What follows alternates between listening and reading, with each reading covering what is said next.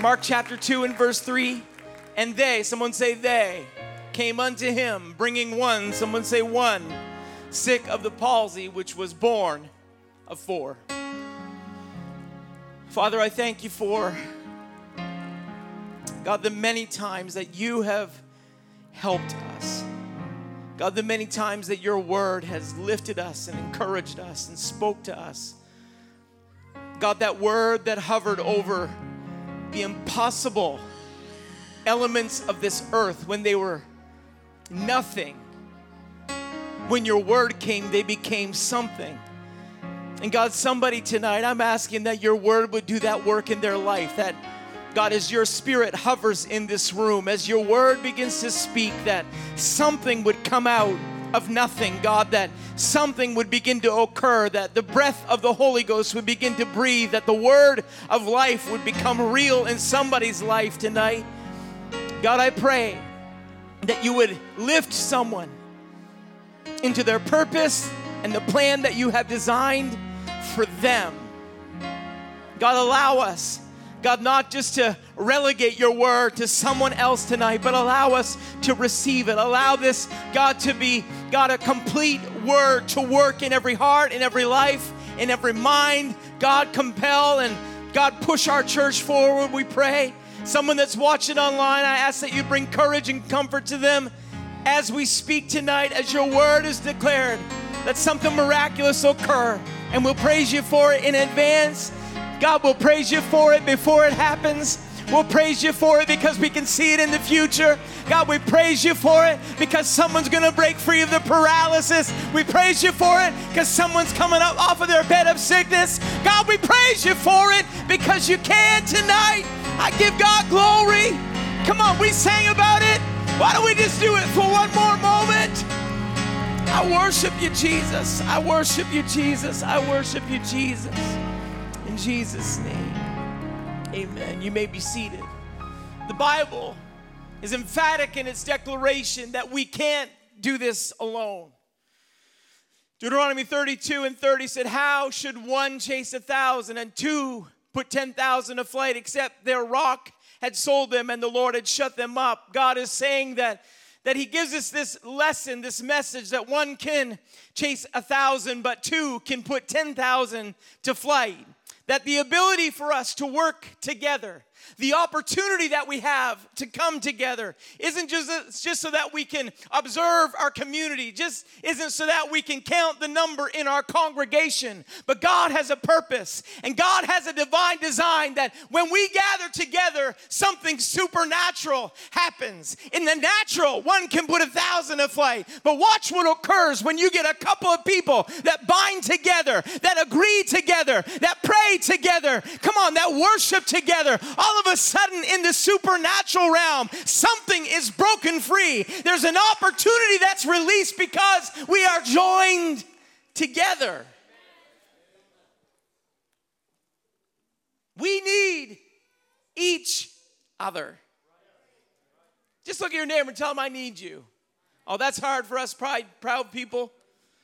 I need you, I need you, I need, I need you.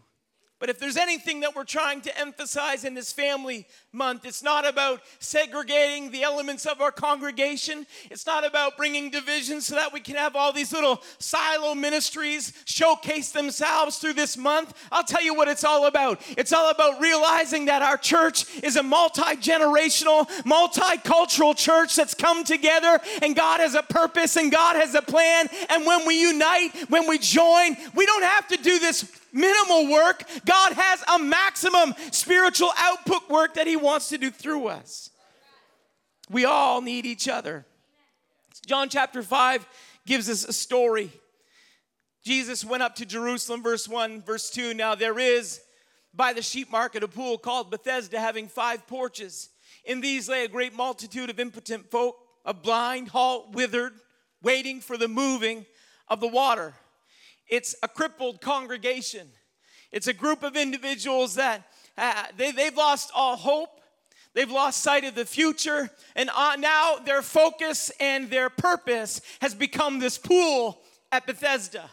Everything that their mind is focused on is, is a moving of the water that occurs in different seasons of time, maybe just one day a year. And, and they wait for the angel to come down in that certain season to the pool and trouble the water. And the Bible said that it was, uh, you know, there's no losers that win here.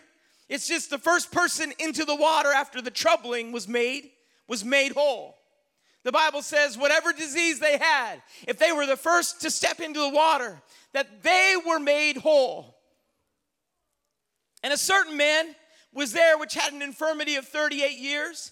And when Jesus saw him lie and knew that he had been now a long time in that case, he said unto him, Wilt thou be made whole? You see, we live in a society that focuses on winners. Has anyone ever lost? I remember, uh, I remember, I've, I, i have told you many times that when I was in elementary school, I was like the shortest kid in the class. I was a preemie, so I was born in October. Probably should have been held back a year. Really, uh, my birth it would have been in the following year, and and I was just short as it was. I don't know if Cheyenne took all the growth, growth hormones, but you know, I, I spent half my life looking up to my, my twin sister. She was about a foot taller than me most of the time. But I could run. I could run fast I, for, for the size of me. And, and I don't know what invited this teacher to do it, but they put me in the provincial cross country running tournament. I remember us getting on the bus that one morning, and I had never trained. Like there was no training. It's okay, you're gonna get on the like the gym teacher just came. I think his name was Mr. Brogan. Mr. Brogan came and said, You're you're gonna go to Sussex and you're gonna, you know, you're you're competing in the in the long distance run. And, and I remember no training, no idea about what to do. We hadn't, we never ran a race at all. I think we had run our race in a school and, and I had placed up there somewhere and I was able to go. So they sent me on the bus. And here's little Jackie Lehman but that tall in elementary school, grade six, probably like 10, 11, 12 years, I was 11 or 12 years old. And, and I remember getting on that bus, and we're just before we're getting on, the, the meeting place was the Irving store. And I thought, you know, I'm going to get a chocolate bar. That ought to be enough energy. I've heard that you can get a lot of energy. Mom says I'm hyper when I eat chocolate bars, so I'm going to eat this chocolate bar. And so just before the race, I wolf down this chocolate bar and I start running this race. And and it's the cross country race. So I'm doing all right. You know, I'm not at the front of the pack, I'm somewhere in the middle. And we're running around the Sussex High School field, and here we are, we're running around. And as we, you know, make the lap about the, the perimeter of this entire campus in Sussex, I remembered that, you know, I, I was kind of in the middle of the pack, and I was comfortable there. However, about halfway through, I began to realize that the people that were running behind me were slowly just dropping off. And what was the middle of the pack was now becoming the back of the pack. And I remember looking over my shoulder and watching people just quit the race and begin to walk across the field. And I began to do the math in my head. I thought, I'm not quitting. I just had enough gumption to function in me to make sure that I wasn't going to stop partway through the race. I was going to make it to the end. But what I didn't want was to be last. I didn't want to finish last. Call it pride. You know, in my mind, I knew that a bunch of kids behind me had just quit. I wasn't going to quit, but I didn't want to finish last. But one by one,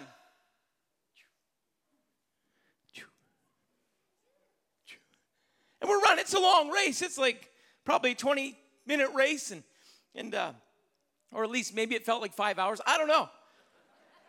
I was 11. I was short. I had to I had to double pace it for every pace they ran. Every every pace that Tim Johnson ran, I had to run two. I ran twice as far as him.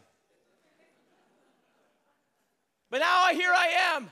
I thought I was in the middle of the pack, and now I'm at the back of the pack. So I set my sights on the one kid that was ahead of me. And we came around the turn, and there's all these people in the stretch, and they're already cheered and cheering for the, the winner of the race. And now here I am running at the back of the pack and I look like the total loser. Can anybody relate? You know, I don't remember a lot. I remember different snapshots in my childhood, very uh, impactful things. But I remember I, I remember giving everything I had, running as hard as I could, just to get to that guy that was ahead of me because I didn't want to finish last. I could tell people, oh, we had a bunch of quitters. I wasn't, I didn't have enough breath to talk, let alone shout to everybody on the sideline. A bunch of people quit. I'm not last. I'm not the loser. They're over there, over there, coming through the field. Nobody likes to be the loser. Nobody likes to be last. And that, that I, will I'll never forget that. And, and I, I remember just giving it everything I had. And, and if I passed that guy that was ahead of me, I don't even know if I did. It would have been just at the finish line. It was a race for the finish of last place. I don't know what the race for the first place was like, but I do remember it was a fight to the finish for me, just not to place last. Nobody wants to be the loser. But the reality is, is that sometimes every one of us in our lives find ourselves in the position of having lost or losing. We find ourselves in the place of impossibility. We find ourselves, and you know, sometimes we can fake everybody out. We can we can kind of run our very hardest and put forth our, our, our best effort just so it looks like we're not last. But we know in reality we're broken. We're on the bottom. We can't get ourselves up, and we need help from above, and we need help from each other. We can't do it all by ourselves, but we keep trying to put this motion forward that we can do it. Can I tell you, that's what it was like for this man sitting at Bethesda. He had that infirmity and he had placed, maybe he didn't place first, maybe he'd been second, but he knew that he had been there too long. The certain man there said he had been there with that infirmity, infirmity for 38 years. 38 years of just missing it by a moment. 38 years, you know, after 38 years, you begin to think of yourself as, I'm never gonna get out of this place. 38 years, you become comfortable with your environment. 38 years, you become comfortable with your surroundings. You know, you can get focused on your failure and then you can get comfortable in failing. He had failed for 38 years. The impossibility was a reality to him. And as a matter of fact, when Jesus saw him, he knew the entire story. He was God, so he had seen in his mind the number of times that the lame man had almost got to the pool, the number of times that he had slipped on the way and somebody got there before him. For 38 years, Jesus had the image in his mind of the number of times that he had tried and he had failed. And the Bible says when Jesus saw him lie and knew that he had been now a long time in that case, he said unto him, Wilt thou be made whole? Wilt thou be made whole? Everybody wants to be whole. We all want to win. None of us want to lose. Everybody wants heaven. We all want to be part of a successful, growing church. We all want to be part of a successful, thriving family. We all want to be part of those things. We all want that. But sometimes we're faced with the reality that that's not where we are. I'm not speaking against our church. I love CCC. But am I saying that we can become a better church? Absolutely.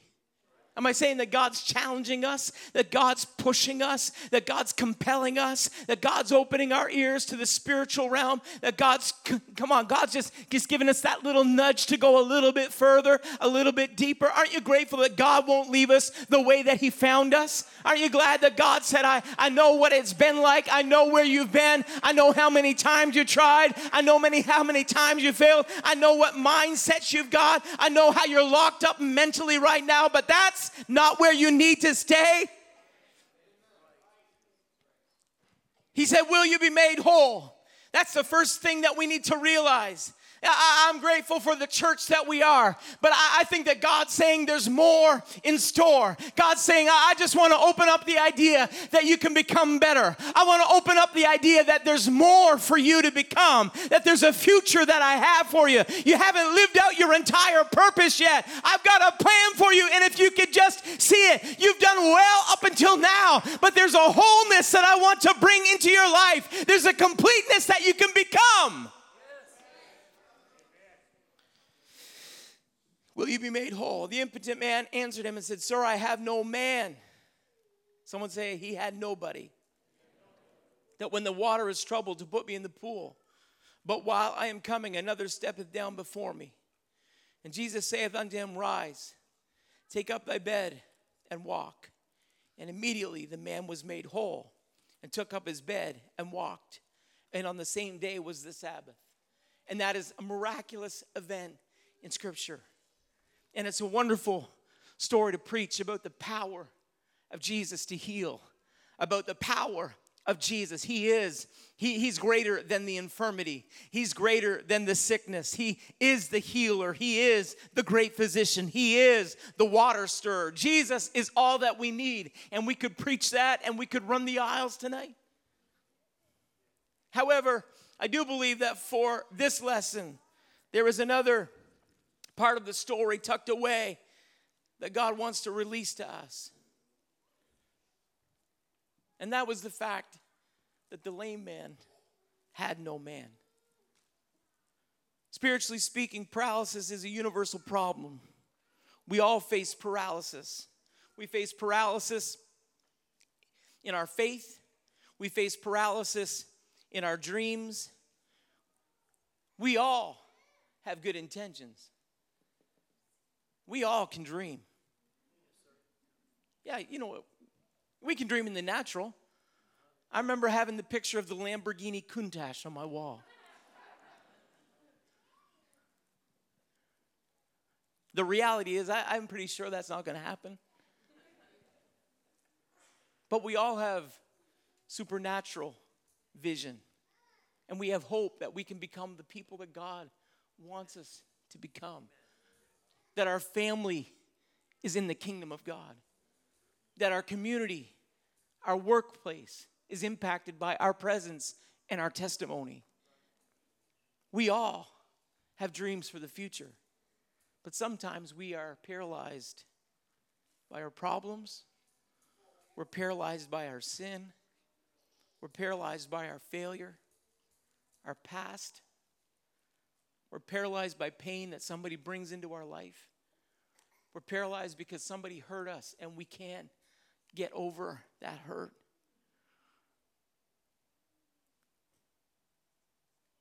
And we realize that we find ourselves as the man on the mat at the pool of Bethesda. It's not where we wanted to be, it's not where we intended to be. But the hope that we find in the story is that Jesus doesn't want you to stay there either. You see, your failure that caused you to find yourself in this place was not final. The sin that immobilized you on your walk with God isn't a permanent stop sign. The pain that you sensed and that was inflicted on you isn't there to paralyze you. But God is going to use that hurt to mobilize you so you can help somebody who's walking through a similar place, walking through a similar state, who's going through a similar valley, that you can come alongside and say, Hey, I know exactly where you are. I've been there before. You see, everybody needs somebody. God's not finished with you. We're here. You need to tell yourself sometime look who's still here. Look who's still in the story. Look who's still sitting in the pew. With all of hell that came against you, look who's still here. Take a minute and just look around and say, you know, I know that that could have crippled them forever, but they're still here. God walked with them through that valley. God was with them in the midst of that trying season of time. God helped them up in that impossible in that impossible situation and they're still here. I'll tell you why because God still has a plan for your life. It's not finished. It's not over until God says it over and God wants somebody to know tonight even though right now you're looking at the pool for a stirring of the water. God wants you to know the mat isn't the place for you. The future is great, and God's gonna open a door of opportunity. He's gonna bring about a purpose and a plan, and you're gonna step into your future. You're gonna step into the plan that God has for you. It's not over yet. It's time to deny the lie of the devil and tell God, I'm ready. God, I'm ready to go forward. I'm ready to go into the plan. That, yeah, we've fallen a few times. Yeah, we fell down a couple of times We may be running at the back of the pack, but we're not finished. We're going to complete the race that God has given us to run. God's not finished with me yet. Someone needs to shout it. He's not finished. The problem that I believe that God wants to address tonight is your paralysis. You've been here too long, and it's time to move on. You see, you can focus on the paralysis or you can focus on the promise. 38 years is a long time. 38 years of infirmity that had crippled him and silenced him and settled him into that place. And you know, I, I, as we're preaching tonight, I'm, I'm talking about somebody stepping over their past. I'm talking about somebody that is willing to allow God to speak to you about your future because you don't feel like you have one. And you may have sung every word to every song tonight. You may have had a hand raised, but on the inside, you're still feeling like, I don't even know how I'm going to complete what God has called me to do.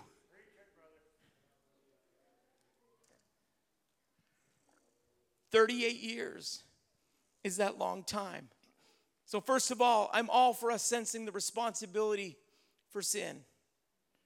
I believe that we need to repent for wrongdoing. Pastor Matt preached it great for our children, and some of us were able to come up to that level this morning.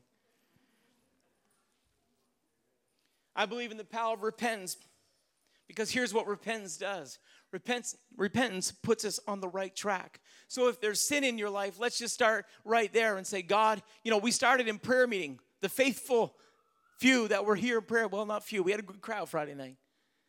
But the faithful that were here on Friday night, you say, well, are you going to preach to them about repentance? You know, we opened prayer service. We took a few verses and talked about the power of repentance. Why? Because we all can get off track sometimes.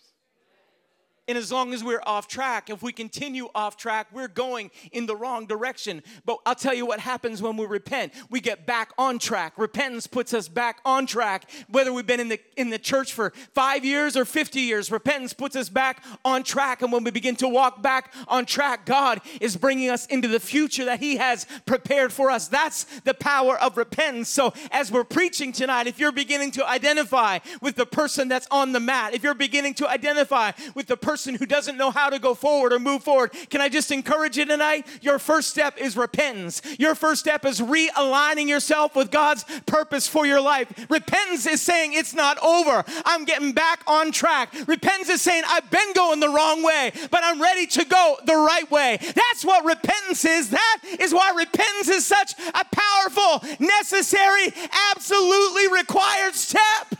We've all got to repent. Repentance puts us back on track. So I'm not saying that we skip repentance. I'm not saying that we step over God's purpose for our life in repentance, but I'm saying that we don't have to stay there.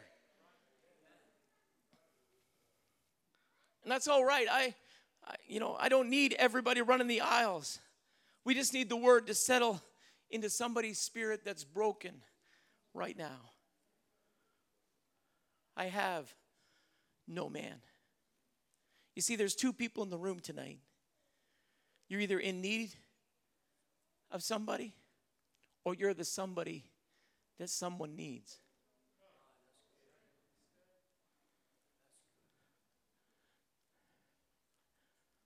You're either in need of somebody or you are the somebody that someone needs. And why do you think that the devil is the master of division? Because if he can separate us from the one that needs us,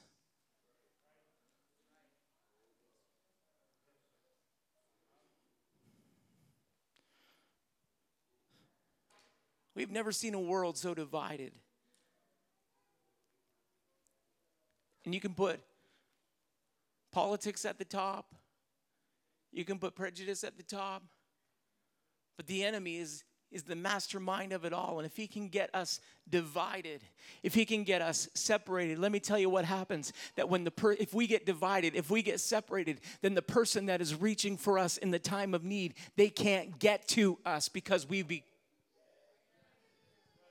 we're too far apart. We're too far apart in our ideology, and somebody's reaching because they've fallen. Somebody's fallen. They can't get up, and they're needing someone to reach and help them right now. But Isaiah, all of a sudden, we can't connect because we've allowed division to come in, and we've allowed this separation. This fight has come into the church, or this fight. I'm not, I'm not speaking anything intentionally. I don't have a list. I don't have an axe to grind tonight, but I'm telling us that, that if we can come together, if we can bind together, if we can become united, then all of a sudden we become the church that God can use. The, the, the layman couldn't get to the pool. He identified that he was in the right place.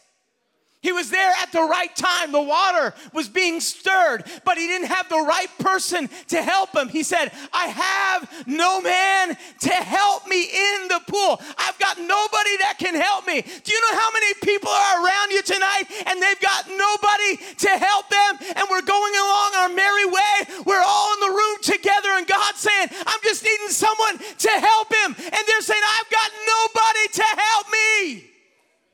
Church, there's a real need that we're identifying in the supernatural tonight. And they can go through the motions on Sunday, but on Monday, they're looking for somebody because they're broken and they're parent and they don't know how to get out of the mess that they're in. They just need somebody. The right place, the pool of Bethesda. He picked his place out on the porch. The lame man was there at the right time. Surely in 38 years, he must have been so close at some point. But I'll tell you what the lame man had. He had all the wrong friends. You see, the lame man, he had surrounded himself with people that wouldn't help him or couldn't help him.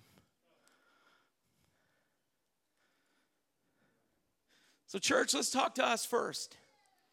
We have to be the people that somebody can rely on. We have to be the person that somebody knows they can reach out to. And I know that some people right now they're thinking, well, thank God we have a great paid staff. Can I just tell you what we told our kids? Because I understood the reality. We had gone, Pastor had taken us to a conference once, and one of the speakers there, he said, I told my children, I may not be the one that you turn to, but I need somebody I need to know that you have somebody you can turn to.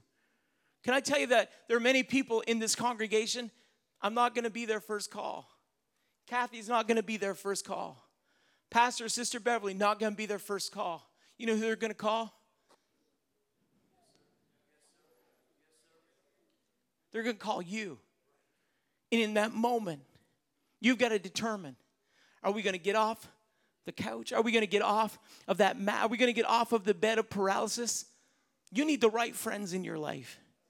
Can I just encourage you if you called someone and they weren't there for you, keep calling. I have no man. You say, I've got nobody. Keep calling. Keep searching, keep looking because it's too important that you don't quit now. And, and to the layman, I'm sure that after 38 years, Jesus was just somebody else that couldn't get him in the pool. He was just another man that, that couldn't accomplish the impossible. He was just somebody else that when the water was stirred, he was going to run in all by himself and leave the lame man behind. But in this place, in that time, in this moment, Jesus was saying, I'm not like everybody else that's been around. I'm not like everybody else you've encountered. I'm not like everybody else that sat here by the pool with you and summarized all the situation and, and given root to all the problem that's in your life and, and commiserated with you and commented on the impossibility possibility of your circumstance. You know, sometimes we spend too much time with the people that are in the same place as us, and God's saying, call somebody that's got themselves out of the mess that you're in. Call somebody that walked on through the valley of the shadow of death. Call somebody that got themselves out a backslidden state. Call somebody, come on, whose family went through a rough patch and a rough season, but now they're on the other side. Call that person because that person's going to say, Come on, let's get up and get out of the mess that we're in. He's in the right place, he's there at the right time, but he had the wrong friends. But this friend of the friendless had shown up, and he was about to change the entire situation. Jesus can change your future. I've got all these verses, and I'm sure that everybody at the back's a little worried right now because we've been here about 32 minutes. And I'm only on page two of eight. Sorry, three of eight. Moving into page four. But if you have the right friends, a lot can change. You say, Well, I have nobody. No, you really do. That's this emphasis that we're trying to pull together with our church this month. We're all in this together. You know what? It's family month. We're helping we're helping families become strong. We're wanting to identify needs in our homes. We're wanting to identify circumstances and situations. We're wanting to identify those, those things that can help. We want our, our children to be filled with the baptism of the Holy Ghost. We want them to know the plan of salvation. We want them to know that we love them and we're willing to take time and, and build uh, children's ministry locations and, and we're moving slowly into Sunday school and, and relaunching and reordering plans for the future. And we're doing whatever we can, whatever they allow us to do, we're doing it because they matter to us. We want the elders and our heritage to know you matter to us. We wouldn't be here without you. We want moms and dads to know that you're not walking through this alone. We want our singles to know that you matter to us and you're important. This church needs you. They need your strength. They need your focus. They need your ability to pack up at a moment's notice and make a change. We need that. We need not just families to be strong, but we need our church to be a family.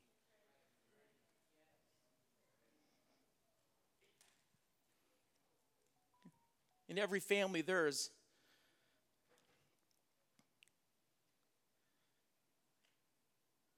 people that we can lean on. Sometimes there's people that we really can't lean on. I'm not, I'm not going to focus on that. But the lame man had no man. I have no man. I don't want that to be spoken of this church. I don't want someone to walk out the door and say, I couldn't rely on anybody. We all need we all need a friend. You know, John 13, Jesus said it. This is a new commandment. It's a new idea. That you love one another as I have loved you, and that you also love one another. By this shall all men know that you're my disciples, if ye have loved one to another. Three times in two verses, Jesus said, Love one another. I think he identified a need that occurs in our midst sometimes because we lack love. And he encouraged us to love one another. You can be in the right place at the right time, but we want you to make sure that this is the place where you find the right friends.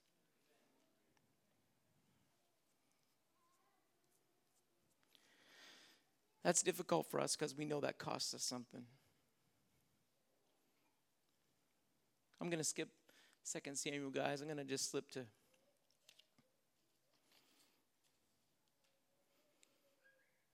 But what kind of friends do we surround ourselves with?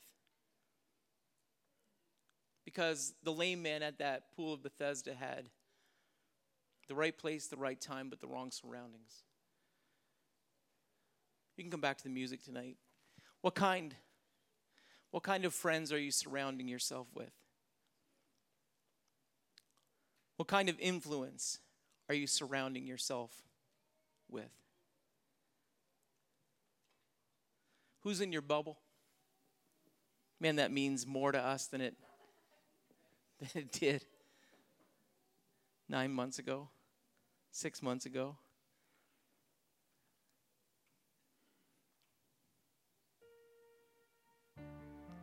Sometimes the problem is, is that we have no man because uh, that, that's the part about COVID 19 that, that we genuinely dislike when they shut services down and we were here in this building and the lights were out because it was easier seeing the spotlight than it was empty pews. And we were separated by phone lines and internet lines. Say, Jack, aren't you just focusing too much on, you know, the church isn't a building? You know, we all preach a little bit about that because it's not. But I sure need you. And I would even go as far as to say is you need me. We need each other. And the problem is is that in those seasons where we're all separated because of that's that's what I hate about that disease. It brings this isolation and separation and and if ever there was a time in someone's life when they would say I have no man I have no one. No one that will understand, no one that knows where I am. It was in seasons like that. And I remember Pastor commenting, I'm, I'm not worried about those that are strong, but I am worried about those that are in a place of challenge right now. I'm worried about those that that have been in that place a long time. I'm worried about how we bounce back after. I'm worried about that. I'm worried I remember us talking about it. I remember us praying about it. I remember us praying for you that God would strengthen you, that God would encourage you. Why? Because we know what it's we know how that can become so mentally challenging when you feel like you don't have anybody. Some people say, wow, it must have really been a great break. You know, I, I said earlier in the message that many of you, we wouldn't be your first call. But, but can I tell you that for many of you, we were a call during those seasons when we were separated. As a matter of fact, some of those weeks, our phone never stopped ringing. We didn't have a problem with it, we embraced it. Why? Because we know that in that time there were a lot of people that, that were in a difficult place. They were they didn't know where else to turn. I don't remember Kathy complaining about it. I don't remember me complaining about it. I remember us commenting about it. My phone hasn't stopped ringing all day long. Why? Because we needed each other. We needed each other. And we couldn't be here. And, and what, what a delight it is for us to gather together and be in this room tonight. What an opportunity it is. What a privilege it is. I can celebrate. I Come on, Sunday's my favorite day of the week. Some people say, "Well, Jack, you only work an hour on Sunday." All right.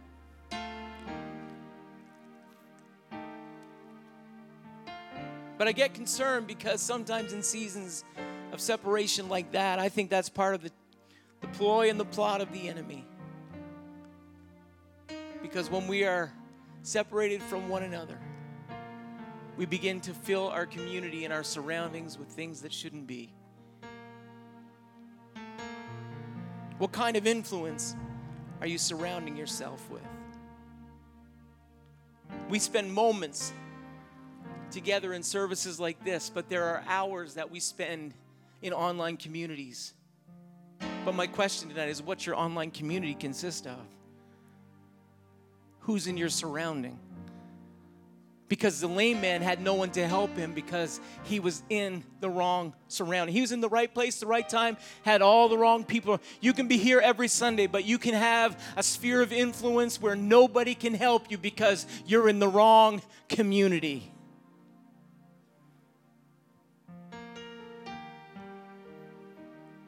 We all have to examine ourselves in moments like this because God is challenging us. He doesn't want us to be the man on the mat. He wants us to be the one pulling somebody up into a place of restoration. That's God's plan for your life. God doesn't want you to be crippled by online activity. God doesn't want your mind to be inundated with the history that's in your Spotify or your iTunes. God doesn't want endless hours consumed in your Netflix account. And I could look up and go through all this, but I'm just going to keep reading my notes if that's okay with you. The time that we waste on games and sports, and we can name sports stars, but we can't list 10 commandments or 66 books of the Bible. Here's a question Is the Great Commission an intentional part of your life mission, or has it got missed somehow? They call YouTube stars influencers for a reason. Some of you can tell me more about families of people that you will never meet than some of the folks that are right here in your own church that need you.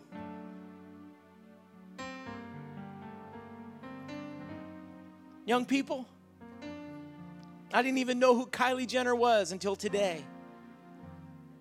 But some of you can tell me everything about Kylie Jenner and Kim Kardashian, but can't recount the story of Joshua and Caleb.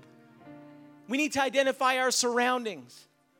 We need to take a minute and look and say, why am I in the place that I'm in? I'm in that place that I'm in because I have no one. I've surrounded myself with the wrong people. I've surrounded myself in the wrong environment. I've surrounded myself with all these influencers and, and individuals that can't help me up. I've got to realign myself. I got to get back to church. I got to get back in church. I've got to get back in focus because if I'm going to become the person, the young person, the elder, the kingdom person that God designed and intended for me to be, I got to get around the right people.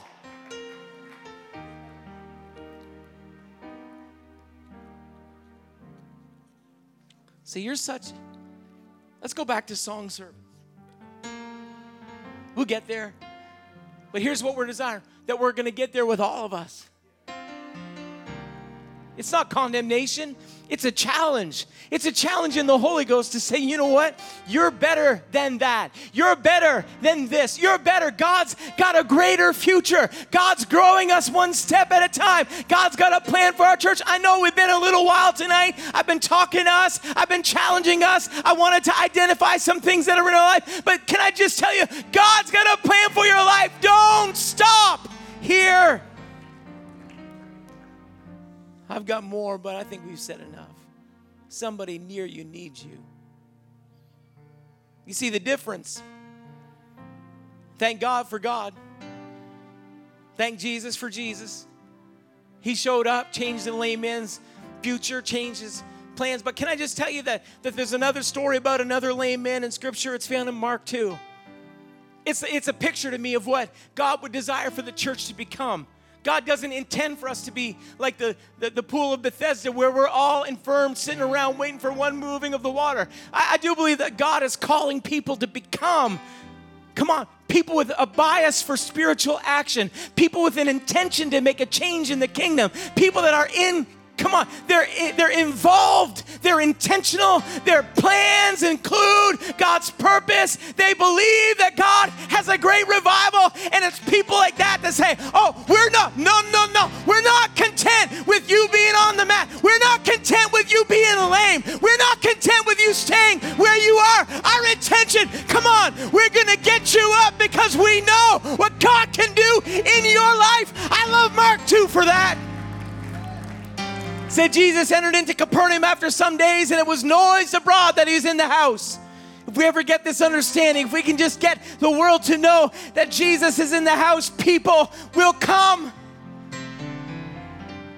Mark 2 and 2, and straightway many were gathered together, insomuch that there was no room to receive them, no, not so much as about the door. And he preached the word unto them. And they, who? Four men said they came unto him bringing one sick of the palsy, which was borne four. And when they could not come nigh to him because of the press, listen to what they did. they uncovered the roof where he was. And when he had broken it up, you know, the, the roof of those times was layers of sticks and, and hay, and then they'd pack the mud in. Anyone ever tried to dig in that dry mud? You imagine that, that Middle Eastern heat baking the roof until it just shed the water off. But they got this lame man, this lame friend. You know what? That lame man had the right friends. That lame man had a CCC in their life, a CCC that said, you know what? We're not going to leave you where you are. It's time to get up. Come on, get on the gurney. We're taking you to see Jesus. I can't do it alone. I need three more people. I need four men that, that are just going to arrange their schedule. They're going to change their timeline of purpose and intent. They're going to make a change in somebody's life because one needs to be borne of four. And they took him up to the roof. They took him up there and began to tear the roof apart, digging down through the sand and digging down through the mud. And sure, Jesus, as he was teaching, one version says that they lowered him in front of him. I'm sure as he was teaching, he knew what was happening. He's God, he knows what's going on. The sand's falling in his hair. He's losing the attention of the audience. But come on, the real sermon's about to happen in just a moment.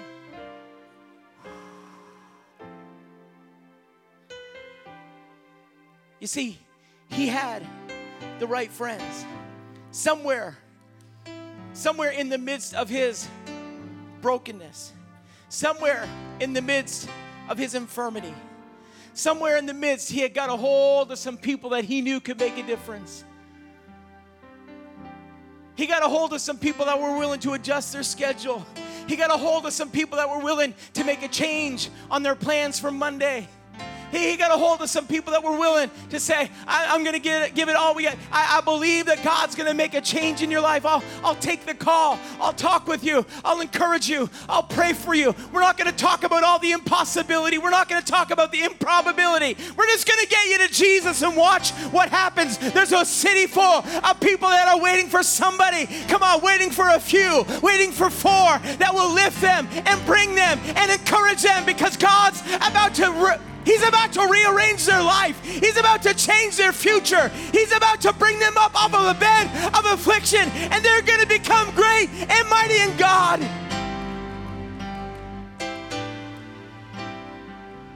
Standing with me, I will finish in two minutes. When they couldn't come nigh for the press, they uncovered the roof and let him down. You know, verse 5 says, When Jesus saw not his faith, when he saw their faith. We have a responsibility, church. We have a responsibility because somebody needs carrying. It may be somebody that's right here, right now. They may still be home, they may be watching online. You know, we got people in our own city that watch our services. I'm going to encourage you make the break. Come on, let's show up.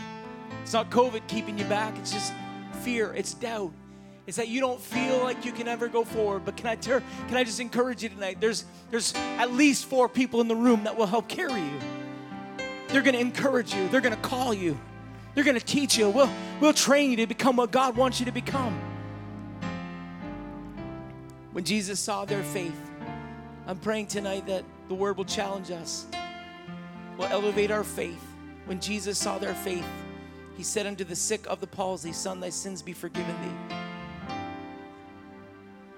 Certain scribes sitting there, he, he identifies the real need in his life, the sin that, that beset him, the sin that put him off track. He identifies that need. Of course, the scribes and the Pharisees are going to have a problem with that, but he said, What's easier? To say, Sins be forgiven, or rise, take up thy bed and walk, but that you may know that the Son of Man hath power on earth to forgive sins. God will do both. He said to the sick of the palsy, I say unto thee, arise and take up thy bed and go thy way into thine house. And immediately, someone say immediately, he arose, took up the bed, and went forth before them all, insomuch that they were all amazed and glorified God, saying, I never saw it in that fashion.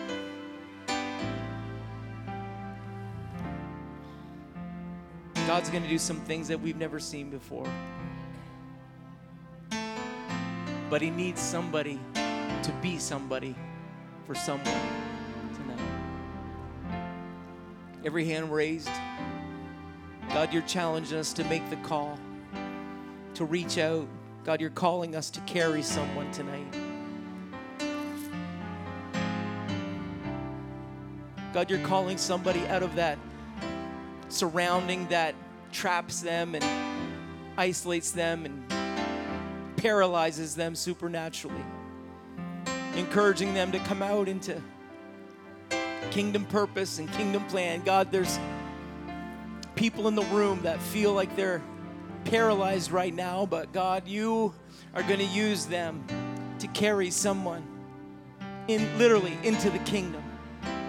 God, I pray tonight, let that commission rest on this church family. Let that call be so clear in this room tonight. God, let the Great Commission be our mission, we pray.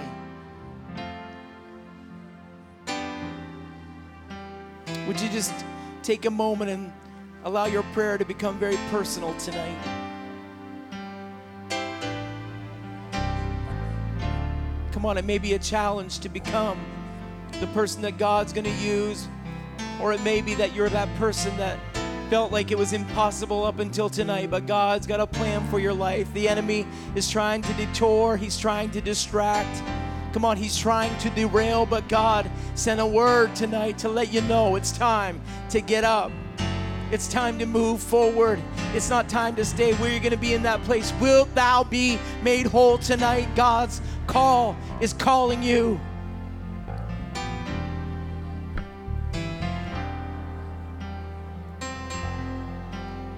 Let me be a willing